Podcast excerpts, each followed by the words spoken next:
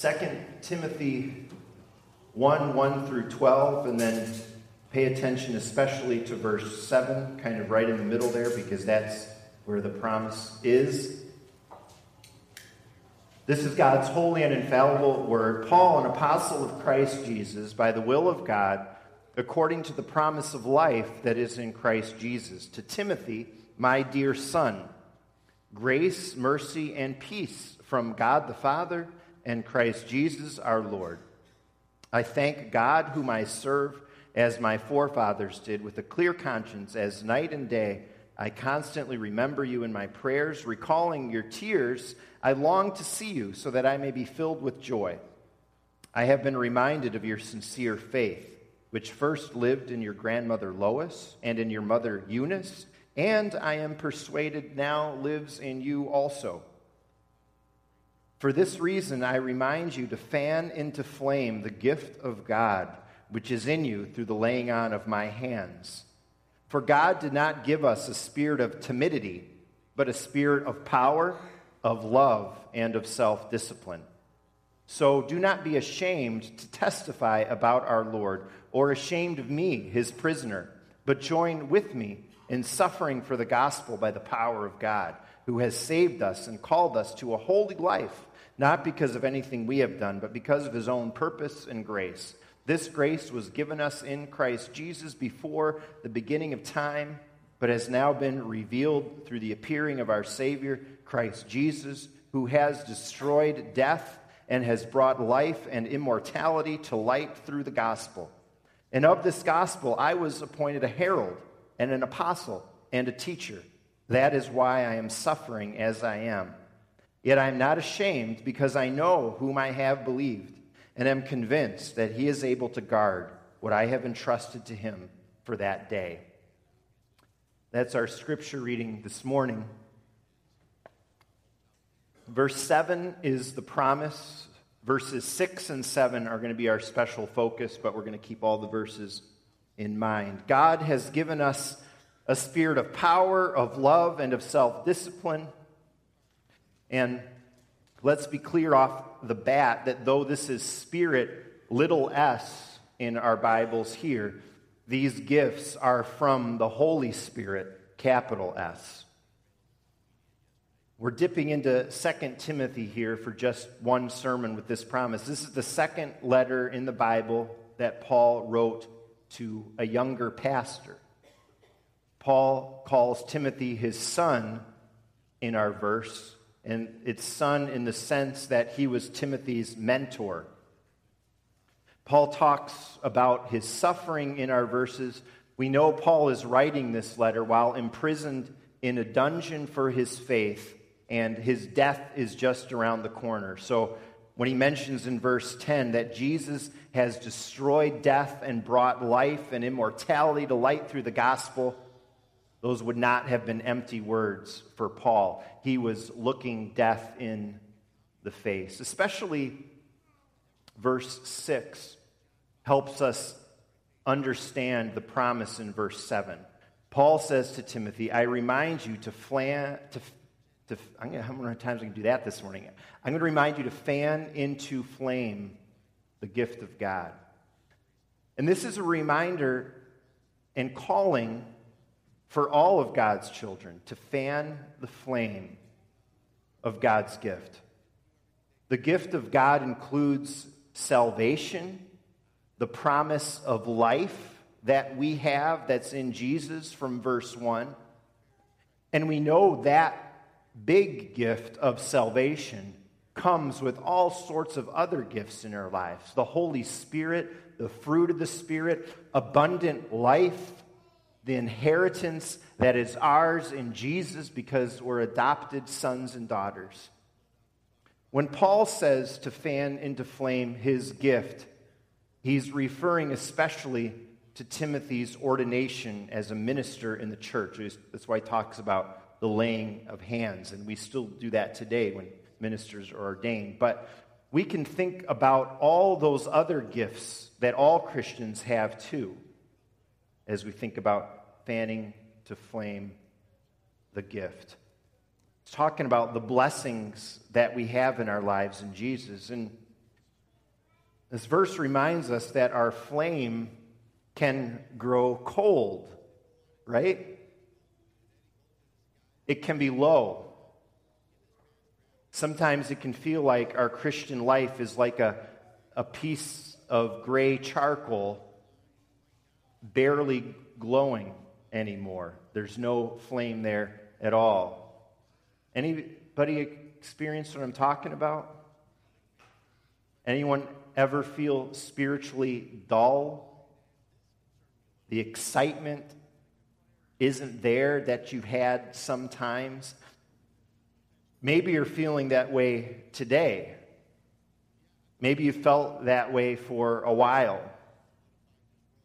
Joe Stowell talks about a unique game in the ancient Greek Olympics. It was one I wasn't aware of, where the winner was not necessarily the one who finished first, but the winner was the one who finished with their torch still lit. They had to run keeping that torch lit at all costs. Well, believers want to finish with their torch lit, right? We want to finish well, and even beyond finishing well, we want to be on fire for the Lord throughout our lives. You know, we know what God told the angel of the church at Laodicea to write in Revelation. Because you are lukewarm, I'm going to spit you out. We know God doesn't want us to be lukewarm. We know what Paul says in Romans 12 11 never be lacking in zeal, but keep your spiritual fervor. And that's a call for a white hot flame, not a mere glowing ember of faith. But we don't always have that. We don't always live in that moment of the high flame. Timothy, this young pastor, even didn't always have it. There are all kinds of reasons that that might be for us in our lives. For Timothy, we know some of the stuff in his life that could have dampened his spiritual fervor. We know Timothy was often sick.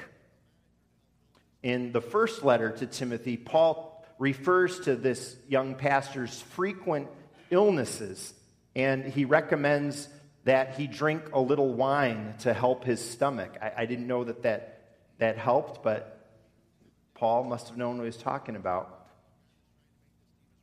And health problems, we, we know that, health problems that this young pastor had, they can bring you down. They can weigh on you, just sap the joy and energy out of life. And, some of you know what that's about.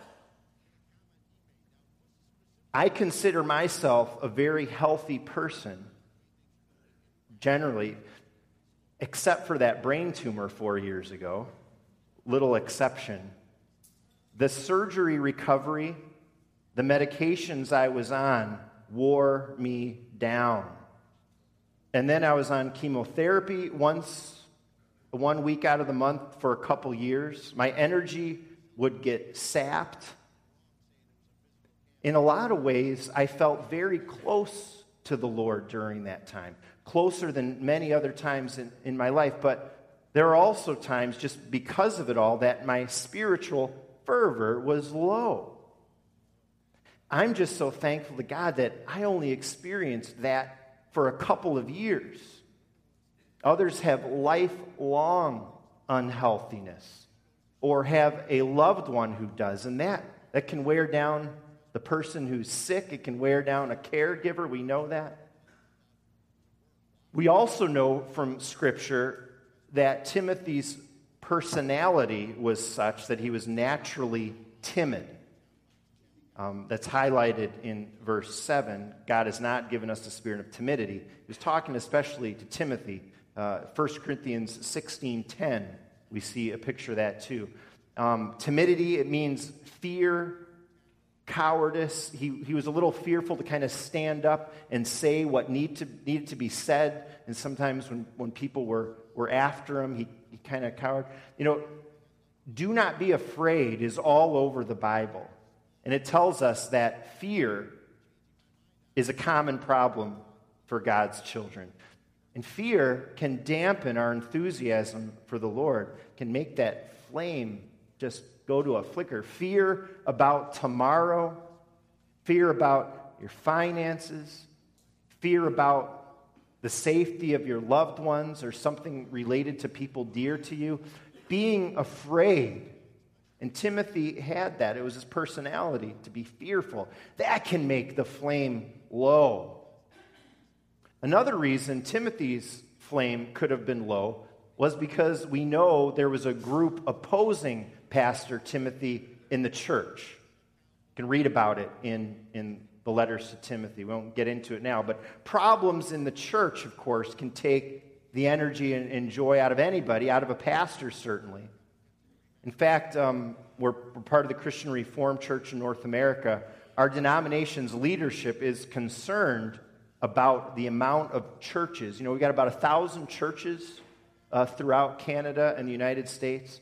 They've been really concerned about the amount of churches and pastors that have had to separate because of issues or problems in the church in recent years. And, and of course, any believer can have opposition or people problems that don't go away in our lives, and that stuff with people, well, that can be very discouraging. On top of all that, in Timothy's day, believers were being persecuted, put to death by the state. This was the time of Emperor Nero. And Nero was especially vicious. So there was that outside stress too. You know, and, Christians today, we're, we're wondering about those increasing pressures that may be coming from our government, from, from people that, that want to label us intolerant, extremist. And it can be enough to, to dampen the fire of our faith. And, you know, we, we can identify with these issues that Timothy experienced. And there are a lot of other things that could make our, our flame glow. You know, one, one of the top things that comes to my mind that a lot of people struggle with is depression. Depression. The great preacher Charles Spurgeon suffered from recurring severe depression throughout his entire life and ministry. And yet, we can see in the riches of his sermons and prayers that despite the odds, his spiritual flame stayed high and stayed hot. And yours can too. Yours can too, and so can mine. It's important to realize that though sometimes we can feel a little dull spiritually, we can feel cold, lukewarm. If you've got God's gift, you're still God's child, and you always will be, no matter how you feel. John Calvin said that even a weak faith, in the time when our, our flame is low, our, our, our faith can feel weak, even weak faith is true faith know, we sometimes, when we're in a bad place, maybe we see people who are strong in the faith and passionate, on fire for God, and we can feel, oh man, why am I more like Eeyore sometimes? But then you've got to know that your flame being low doesn't mean God has let you go. You're still his. God says that he who began a good work in you will be faithful to complete it. Paul talks here about being convinced that what has been entrusted to the Lord, his heart, will be kept and guarded to the very end, to the, the last day. But it's also important, with that assurance, to realize that we shouldn't just leave it be that way. We're called to fan the flame. And we can fan the flame. It's possible to blow on those glowing embers and get the flame higher. And it's our calling, it's our responsibility to tend to the flame. God saves us, it's His 100% work. But the work of sanctification, living day by day for Jesus calls us to be engaged, to respond to God's gift in our hearts, to make use of and to exercise the gifts of salvation in us. I remind you to tend to the flame. I remind you to fan the flame, says God's word to Timothy and to each one of us this morning. But how do we do that exactly? Get on fire for the Lord. No doubt there are a number of ways, but I want to highlight what I strongly believe is the main way. I really like what one particular pastor says as he looks at this text. We fan the flame, especially through God's word. Paul says in 2 verse 1 of this book, My son, be strong in the grace that is in Christ Jesus. So we can be strong in God's grace. That grace comes especially through God's word. Let me share what this one pastor says. Every single letter of Paul's starts with saying, Grace to you.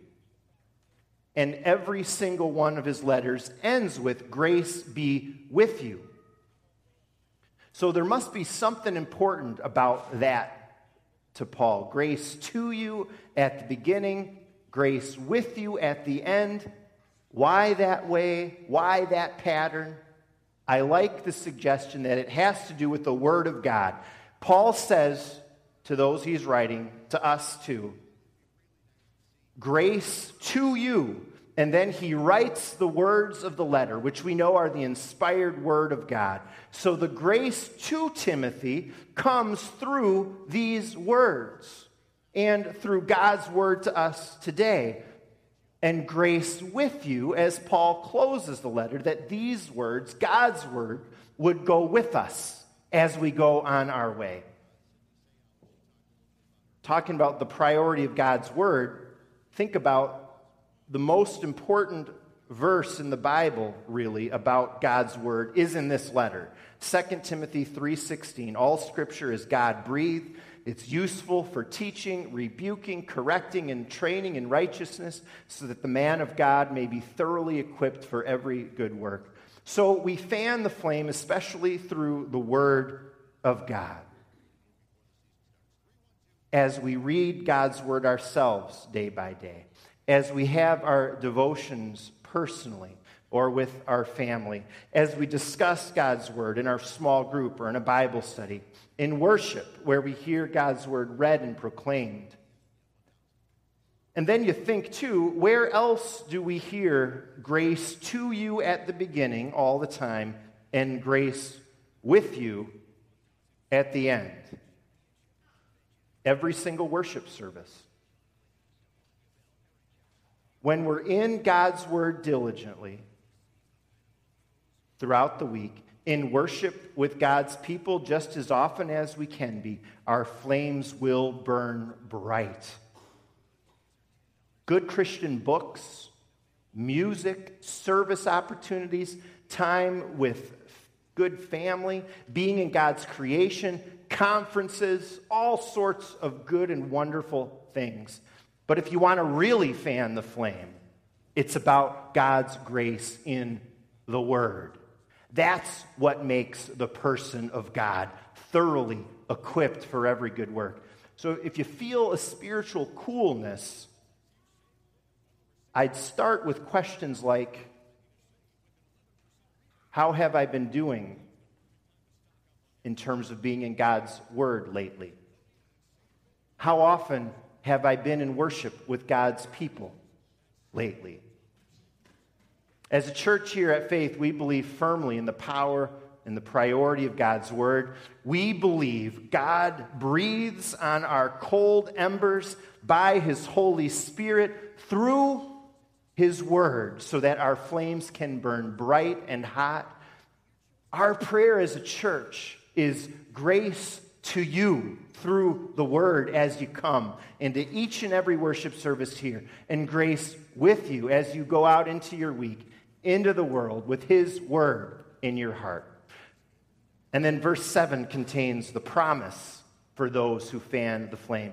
God gives his people not a spirit of timidity or fear, but of power, love, self discipline. What are these about? What does this mean to you? A spirit of power. Power for what? Well, especially verse 8, the next verse helps us understand. Do not be ashamed to testify about our Lord. Join me in suffering for the gospel by the power of God. So we receive the power of God to testify and to suffer for Jesus' sake. For Timothy, the pastor, it meant especially to preach openly, even though he might expect persecution, be thrown in prison, just like Paul. He tended to be timid, fearful, but a gift of the Spirit of God is the power for God's children to be strong. And this is a gift, that's a promise for all of us who fan the flame. We'll have the strength to speak openly about the Lord. We'll be courageous enough to suffer even for the Lord, if, if that's the result of us speaking for Him. Just this past week in our elders' meeting, we discussed uh, the need that we likely have to update our church bylaws to include a section that is very clear about our strong belief that marriage is between one man and one woman, that that's the definition of marriage. It seems that's necessary these days because we could have people coming after us as a church since we have biblical values that more and more contradict the values of our culture. as believers, we need to be prepared for a time where testifying to Jesus and his word could have very bad consequences. And our tendency could very well be fear. Like a soldier who goes out on that battlefield, he needs to fight, but, but runs away because he's scared. But thankfully, God gives his church a spirit of power to do God's mission in the world, to testify. And that spirit of power is for each one of us as we live day by day, called to testify to Jesus where we are, come what may. We receive the spirit of love. We love God, brothers and sisters and Jesus, those outside the church. Love is at the heart of what it means to be a believer a love for the lost, those in need, a love for everyone who comes through those doors, a love for those in the community around us, caring for each other in the church. One more thing about that elders meeting this past week. This was the second elders meeting of a new term that started in June, and I was reflecting on that meeting uh, the next day with one of our elders, and as we reflected, this, this elder and I too, I was just amazed at the love for people that our elders have. We talked together about our care for the church, how to encourage people to grow spiritually. Friends, you've got to know that your elders have a deep, deep love for this church and a deep, deep love for you. I hope you realize it. I hope you can feel that. We've not been given a spirit of timidity, but of love. And that means to me, let's go for it with the love. Why hold back ever? God's love is the major way that His love comes to others in this world. It's through us as people loving. So, why wouldn't we go for it? Let's show the love. Let's be warm and inviting and welcoming. Bring people into this loving community. Go out in loving service. We do all of those things. Let's do it with a passion. Let's do it more and more. God has given us a spirit of love so that we can demonstrate his love. And then we also receive the spirit of self discipline. That means a person with a balanced life, someone who's got their life under control. We could call it a spirit of self control. And this is about God putting in our hearts a desire for us to work on our hearts and lives spiritually, to grow. Human tendency is to judge others as we look out, but God calls us to give grace to others and then tend to our own garden, spiritually speaking, not others. Believers know what verse 9 says. We're called to a holy life. We care about our spiritual growth. These three gifts are things we work on, but remember as you do, you have them already. God will certainly graciously give us all his gifts and great promises as we fan the flame in our lives. So remember to fan the flame, would you? Especially by receiving God's grace through the word. And as you do, receive the promises of God that he pours out on all his children. Amen.